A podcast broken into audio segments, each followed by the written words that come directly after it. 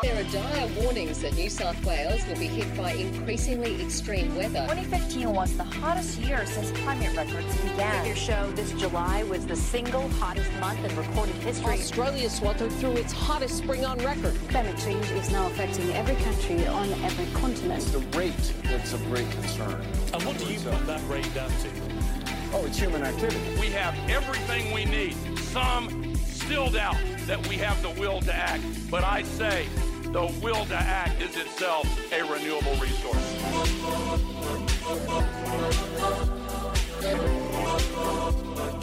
Hello, and welcome to Climactic, the flagship podcast of the Climactic Collective, the podcast network by and for Australia's climate community.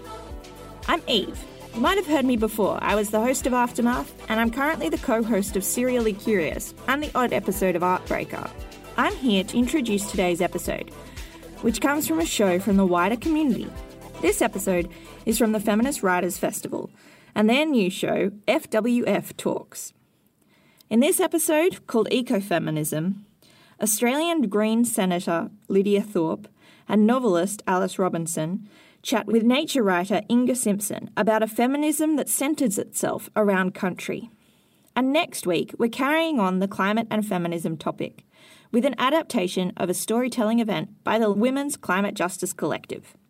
But now, please enjoy this FWF Talks episode and find the links to more of their work in the show notes. Hi, my name is Nikki Anderson and I'm director of the Feminist Writers Festival. Welcome to FWF Talks, created for FWF 2020 with the support of the Besen Family Foundation. Check out the whole FWF 2020 program at feministwritersfestival.com. Our think ins cover the big topics of the day our culture of violence, inequities in our legal and health systems, and how to stay bold as a feminist and activist. They're virtual events supported by essays to get you thinking about the topics ahead of the festival day on Saturday, the 14th of November. But back to FWF Talks. In this episode, Ecofeminism, Green Senator Lidia Thorpe and novelist Alice Robinson chat with nature writer Inga Simpson about a feminism that centres itself around country. We all owe a lot to the women who paved the way before us. Um, and I think a lot at the moment about Rachel Carson, who took on the big chemical companies, and even though she was dying of cancer, and, and basically spent her last breath uh, on that fight. And Carson was labelled an hysterical woman for suggesting that pumping toxic chem- chemicals into the air um, and the soil and ultimately the ocean, you know, was going to have some pretty dire consequences. Um, it was hard, even though she was a, a scientist and a, and a, wonderful writer. Um, she was still given that label of hysterical. So here we are with all those consequences of, of those chemicals into the environment. Has anything changed for women advocating for change today? You know, is it any easier? You know, can you tell us about your experience of writing for change, leading for change? Uh, I'm happy to to hit it off. Uh, no, nothing's changed. It's still a struggle. Uh, and, you know, we, we continue to fight for a seat at the table. Uh, and, you know, when we do raise any issues that our community uh, or, or that we care about, um, then, you know, the labels come at you. Uh, and they're usually negative labels like you know, troublemaker, wrecker, uh, and you know, angry black woman. Uh, so it's it's still a struggle, and it's part of the fight for um, our our voice to be heard.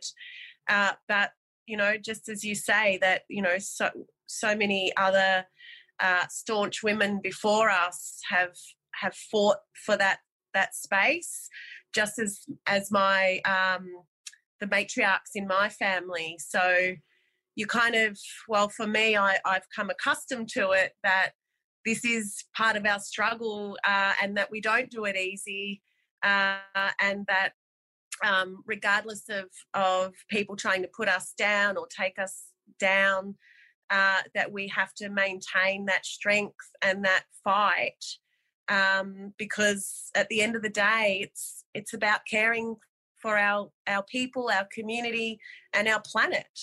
So it's yeah, it's it's still a struggle. I mean, as a black woman, we still have to deal with the struggles of deaths in custody, removal of children, uh, and incarceration rates.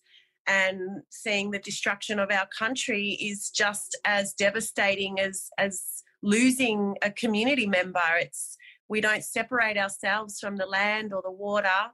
So um, the struggle's real, and we've got to stick together and you know build this this movement uh, together because I think as women. Uh, we are best placed to um, know what's best for our family and what's best for our community. It's the women that are leading it. It's such a galvanizing issue, isn't it, for women? Because as you're saying, Lidia, like traditionally women, well, their purview has been the home and their family or their community.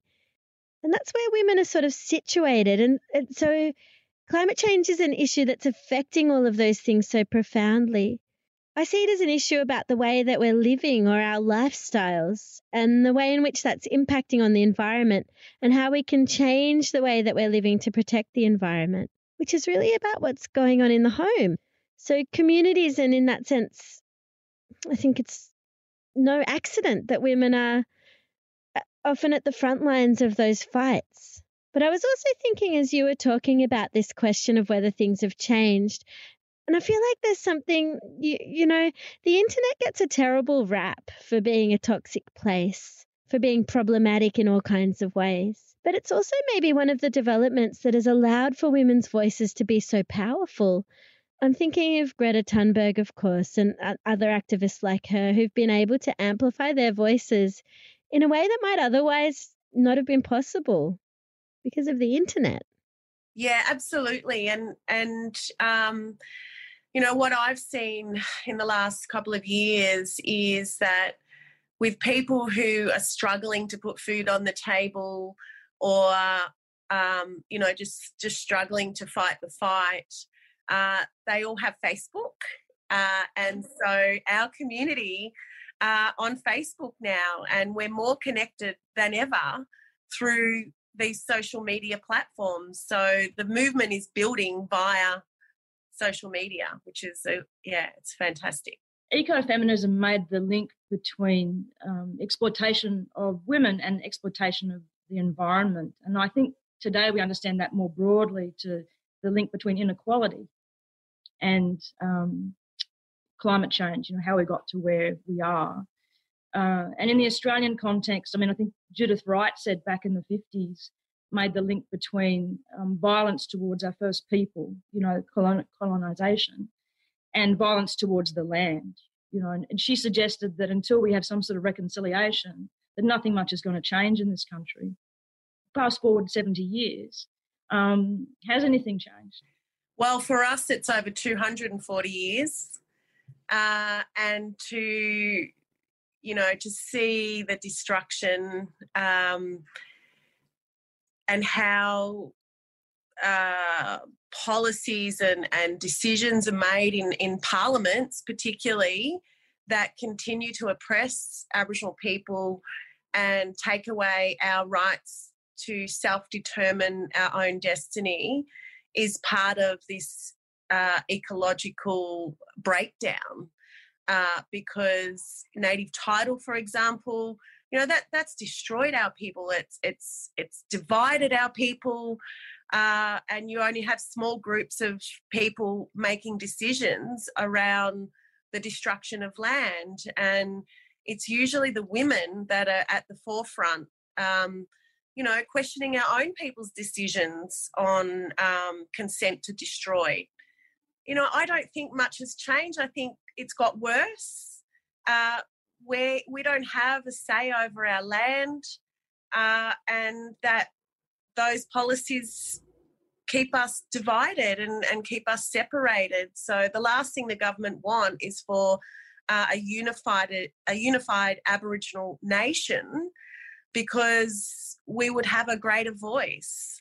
Uh, and that's that's what I want to achieve. And I think you talk about reconciliation. I think that we need to go a step further and talk about a treaty and talk about how a treaty can bring peace to this this country, this this the people in this country, and the land and waters of this country. Do you think there's a discomfort for non-Indigenous Australians about our landscapes, about um, this country that we live in and on because of this history. Do you think that's one of the reasons we're just still treating it like some kind of colonial outpost, you know, that we're not responsible for? Yeah, yeah. I think uh, you know the the denial of education in our in our education system haven't told the true history of of this land, and people are confronted by that. Uh, people are in denial and people don't think that they're responsible and they may not be uh, personally responsible but if they look back in in their um, family history i'm sure that there's been some stolen wealth along the lines uh, and you know if we look at my country for example so now we just have seven clans left uh, so you know, we need to face up to our history. It's all of our history.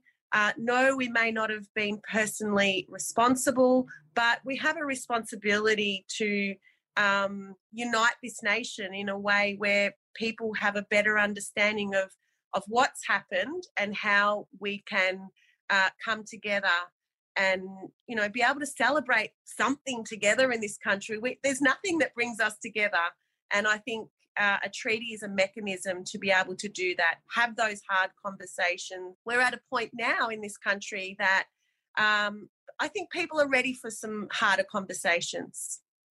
One of the things I've written about in the past and thought a lot about, and I think it's a problematic assertion in lots of ways, and it's certainly not a unique idea to me, but it's very interesting to me, is whether climate change actually poses for the first time a united front. It's a problem that's going to affect everyone globally and everyone in Australia. And I wonder whether it offers for the first time a kind of conduit for the kinds of conversations and, you know, progression that you're talking about, Lidia, in terms of reconciliation and treaty. You know, it's a catastrophe that we're all facing. And I think the reason that it's very problematic or sort of damaging or complex to say after 200 years of invasion and colonization and what we, you know, settler Australians have done to the land, and now we're going to look to Indigenous communities to help us fix the problem. But if that gets everyone at the table to change our culture or um, change the way we're relating to place and to protect it moving forward, I think it's worth it. I don't know. What do you make of that, Lidia? I think it's imperative that um, you know truth telling is not just something that that people um, should be afraid of. It's something that people should embrace because truth telling is also sharing stories of how we've maintained and sustained these lands for thousands and thousands of generations. Um, but you know, the climate space is very white very privileged. They come from a very privileged position. Uh, and I, I think that the climate space needs to um, decolonize and uh, move over and allow for First Nations voices to be at the table leading a lot of these campaigns. And, you know, I'm not seeing much action around it. Um, you know, there's still very white run campaigns. Uh, and so they, it, it, that automatically creates this kind of us and them when when campaigns are being run on country without the proper protocol and consent, uh, if, if we're not part of the campaign or part of the, the conversation around what's going to happen, then we'll disengage from that conversation. And so it's a real, you know, it's time for the climate and environment movements to have a good hard look at themselves and ask themselves do we have consent to run a campaign on that country? Lidia, Alice and I both, as writers, um, are writing into this space, you know, in the in the way that you're talking about too. And I know, um, Alice, your PhD thesis looked at um, the issues or the obligations for non Indigenous writers writing about place or writing about environment. Did you want to talk a bit about that? My thesis looked at how settler Australians relate to the land and what that might mean for climate change moving forward. And the position I arrived at was that it's very similar to what you're saying, Lidia. That unless we address what's happening, well, what's happened historically with the treaty, unless there's some, you know, meaningful movement in that space, some kind of reconciliation that's really meaningful and probably legal and all those things, then we're just going to keep having settler Australians having this really unsettled relationship to place. I think in my, for example, in my personal history, you know, my dad's lived in the same bit of land for three generations, which is the longest of anyone that I know um, to have lived in one place. And that's nothing. But that's where it's sitting in the settler Australian relationships to place. It, it, he's very attached. But of course, that's just a little surface relationship compared to the historic relationships that are there and the ongoing relationships as well. And I, I think when you're trying to write about all of that, that comes out in the writing, even if you're not trying to address that directly, if you're just trying to describe the landscape or the places that are in the narrative that you're trying to tell. And you can see in Australia, settler Australian writing about place, you can see this kind of attachment and ambivalence about that attachment or fear about those places that is also mixed with the longing and a kind of adoration. Oh, yes, this belonging and longing and fear. And all of this is implicated in the way that we're telling stories about place, the places where we live or trying to belong. And I think that's really problematic for a culture and for a nation. And I can see those relationships in the way that we're treating our places. Yeah, definitely. I mean, it sounds like we've covered some similar ground. I looked at the history of Australian nature writing and, you know, saw that same discomfort um, from the outset. You know, this growing attachment to place, to the land, and, and wanting to care for it, um, and particularly the women writers.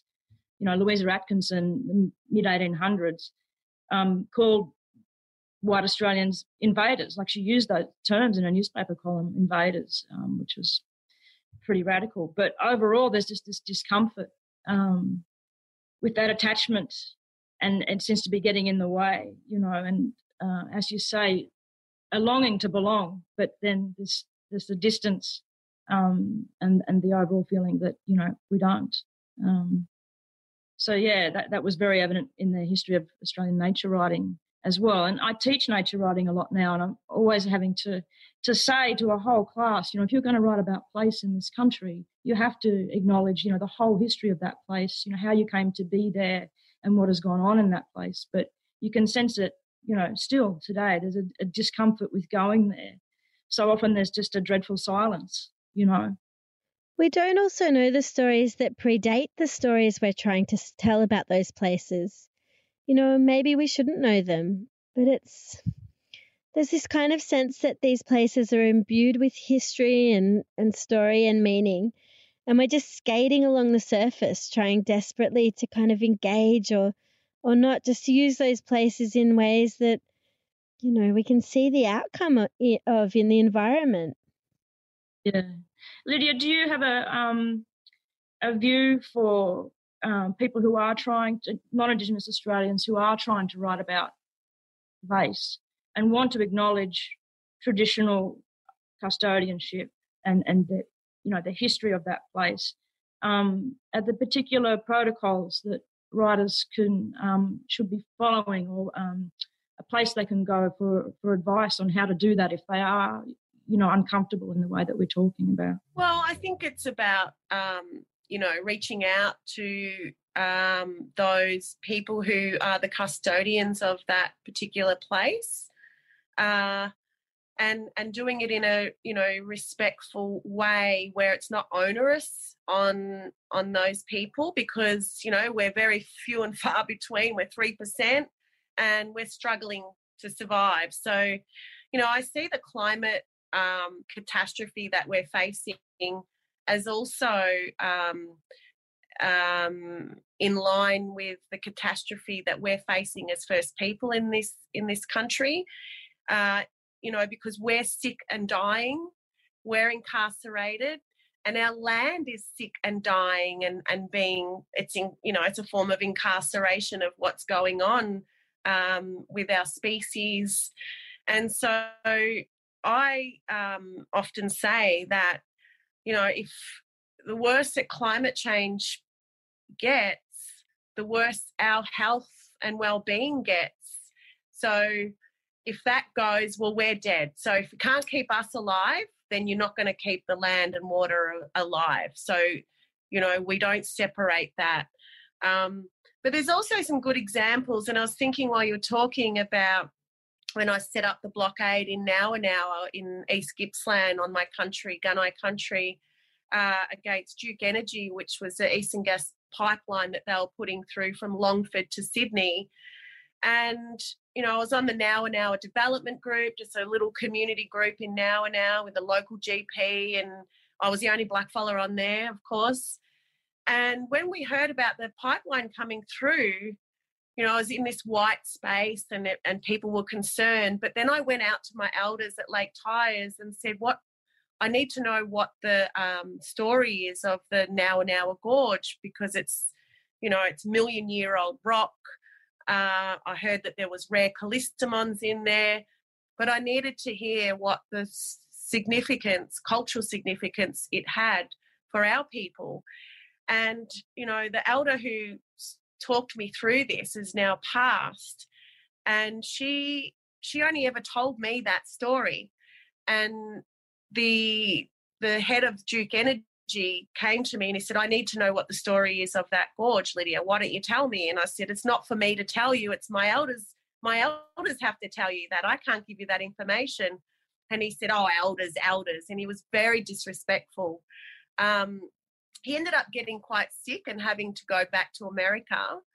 Uh, and it's the only bend in the pipe from Longford to Sydney because we weren't allowing, um, you know, explosives to go through this million year old rock and destroy the significance. But it was a whole community that came together. Like I set up a little campfire and we had non Aboriginal elders come sit around bringing warm, freshly cooked cakes and coffee. And it was just a beautiful moment of a whole community coming together and and for different reasons, right? So the white fellas of the town had their reasons, and the black fellas, the traditional owners, had their reasons, but we connected for all of those reasons and we won. So I think taking the time, and it does take time to connect because we've got to build trust with people.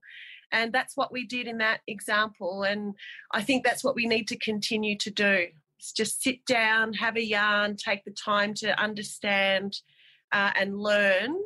And we can win. We can win. Jabiluka is another example. You know, there's excellent examples around this country where black and white um, people have come together, shared the story of uh, why they care about the area, and we've won as a result. And they and governments have also kept the environment and climate groups away from traditional owners. And we need to we need to connect the the movements together. Yeah great. Um, and that's you know that was a great example of what um, can be achieved lidia would you talk about the sacred red gums um, another campaign that you've been involved in was that was there similar community involvement there or was it very much because it's a sacred women's space was that a, a sort of a women's fight um, it was women led, woman led, particularly by our matriarchs, the Djab Wurrung matriarchs. Uh, so they were the decision makers, and and you know we had to seek permission from them to to campaign and and do what we did uh, on Djab Wurrung country. But everyone was welcome, and I think why that was so successful was pretty much what story I just gave you. You know, people came and sat around the fire and had a cup of tea.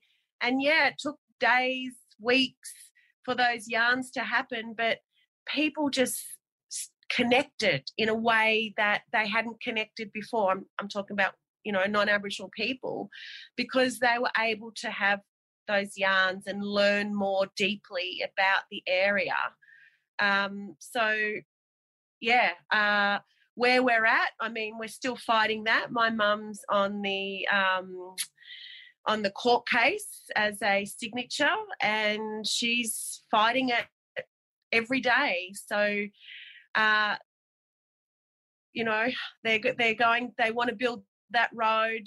Um, in the middle of talking about a treaty. The Victorian government want a treaty with us, but they want to destroy our our 800 year old birthing trees and they want to frack the country and they want to continue to log.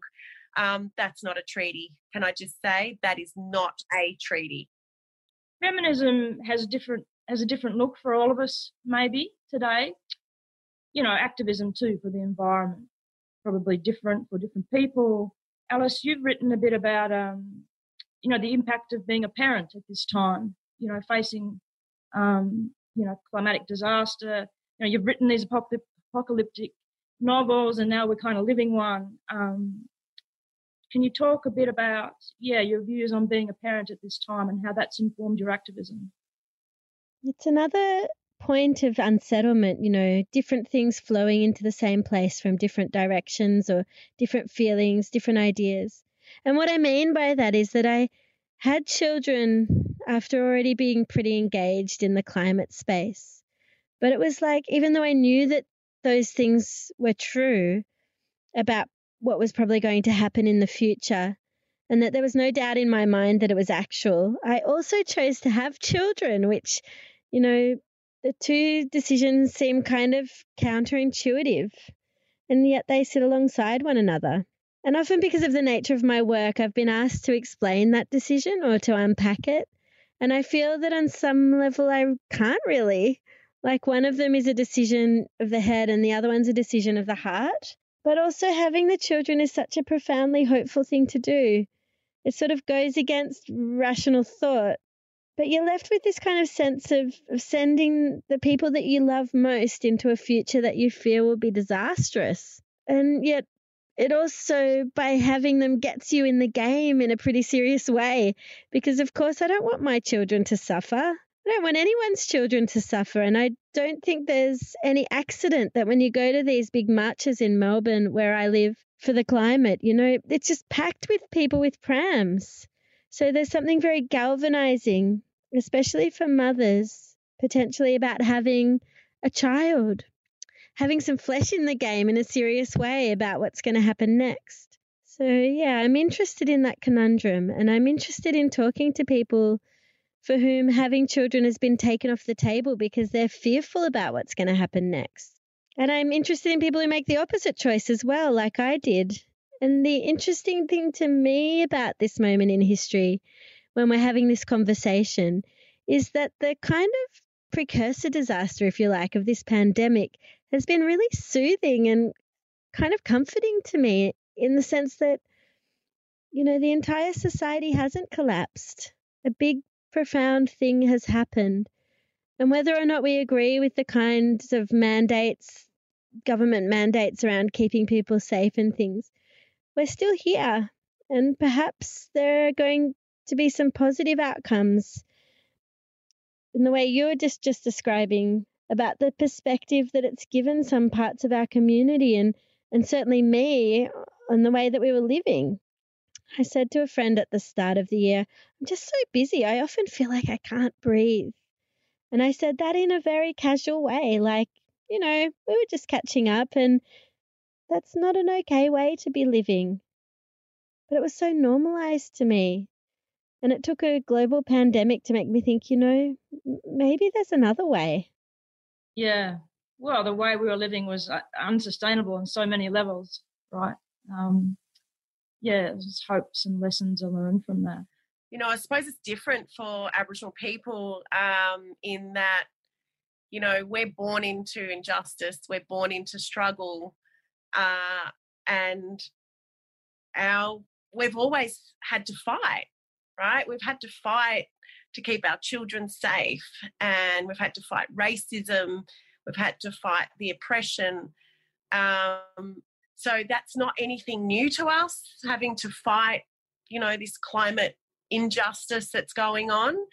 Uh, and it's, you know, it's new for a lot of people in this country to band together and fight for climate justice. But we've been fighting for black justice for 240 years. And it's like, like where's everyone been, you know?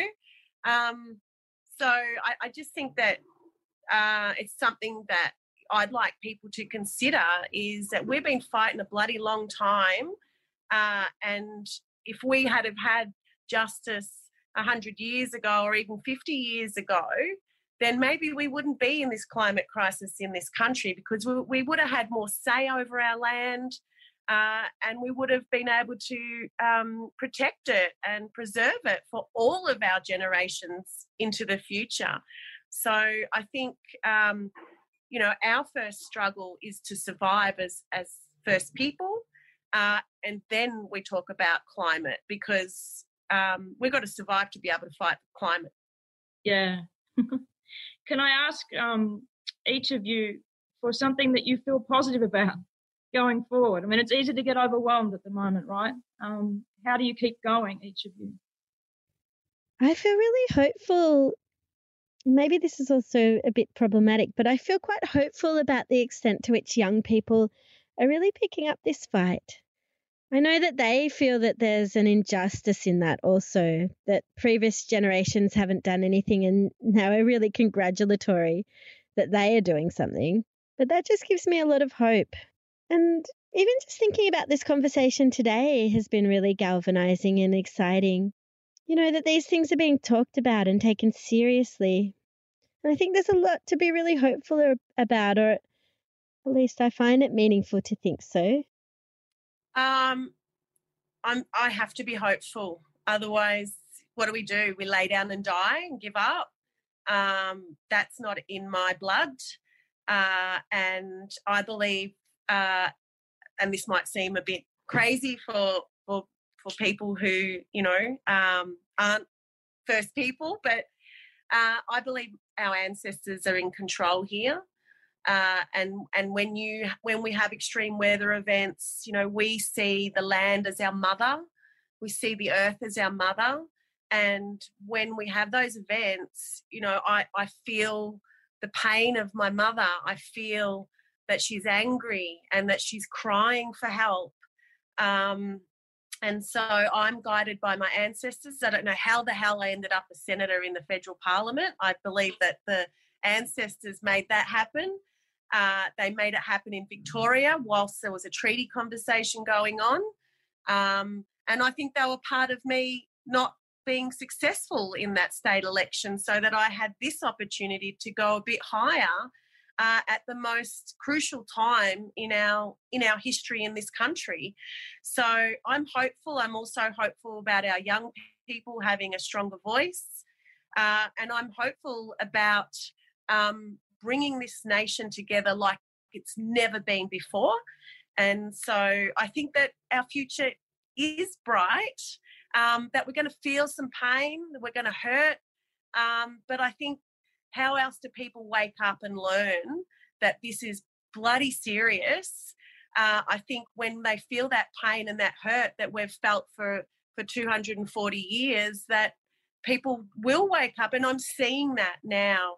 Um, so I'm hopeful. I, I think that we'll have a, a brand new nation where we can have a flag that we agree on, that we have an anthem that we can agree on, that we have a day of celebration that we can agree on, and that from um, you know successfully getting to those points in our in our life uh, and in our nation that climate justice will happen as a result of that also because it'll be part of the conversation around truth telling wow thank you so much for your strength and optimism and the vision just hearing such a, um, a beautifully verbalized and empowered vision for this country gives me a lot of heart. So thank you. Thank you. I was just going to say that I'm so excited to see what happens next. Lidia, I'm so glad you're in the position that you're in. It's really exciting.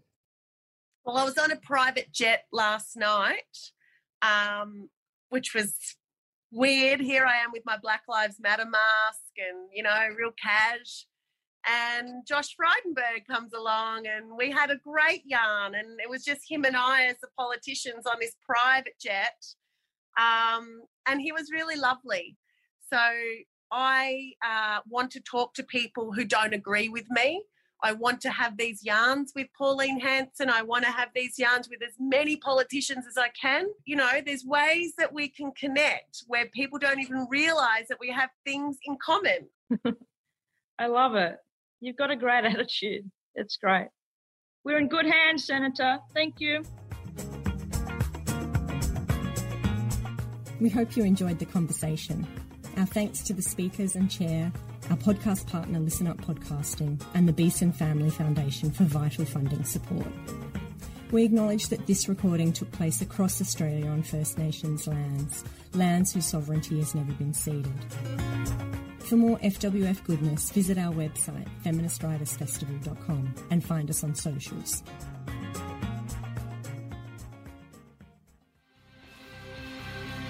Thank you for joining us.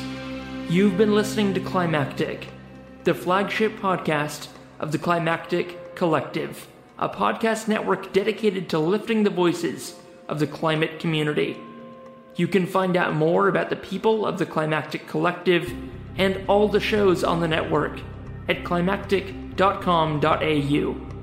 Thank you for listening, and until next time, keep up the great work and take care of each other in these climactic times. The Climactic Collective.